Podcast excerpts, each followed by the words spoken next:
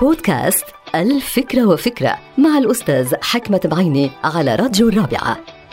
فكرة اليوم إلها علاقة بتأثير القصص والروايات اللي بنسمعها من الطفولة على طريقة تفكيرنا سلبا أو إيجابا.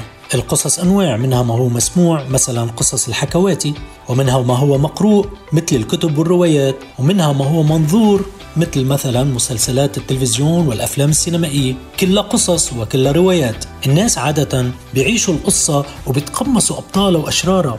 والقصص هيدي والروايات آه، تساعد في هيكلة افكارنا وكذلك تساعد في تفسير تجاربنا اليومية مما يسمح لنا عادة بإيجاد معنى في عالمنا الخاص. يعني القصص بتأثر على طريقة تفكيرنا وبصير في معاني معينة في دماغنا. هالقصص الخيالية وأفلام السينما عادة بتم من خلالها هزيمة الشرير ليعيش البطل ويتزوج وينجب الأطفال ويعيش حياة سعيدة. هذا رائع ومفيد ولكن أنه نعيش قصة شرير في فيلم سينما أو في برنامج تلفزيوني. نعيش قصة شرير ومجرم وتاجر مخدرات يصبح في نهاية الأمر بطل يتقمص شخصيته أطفالنا.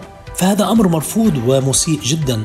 وبالرغم من أهمية الحفاظ على الفن السينمائي والإبداع التلفزيوني فإن ما ينتج عن تلك القصص والروايات من مؤثرات سلبية في طريقة التفكير وأعمال عنف وإرهاب وتهريب يعرض الناس وخاصة الصغار والمراهقين لإمكانية تقمص هذه الأدوار السيئة.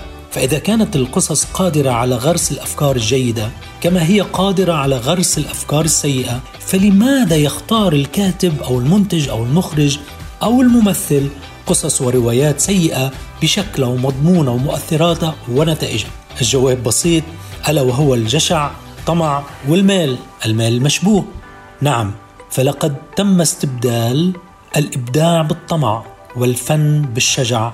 والقصص بالمال المشبوه للأسف انتهت الفكرة. هذه الحلقة مقتبسة من كتاب الفكرة وفكرة.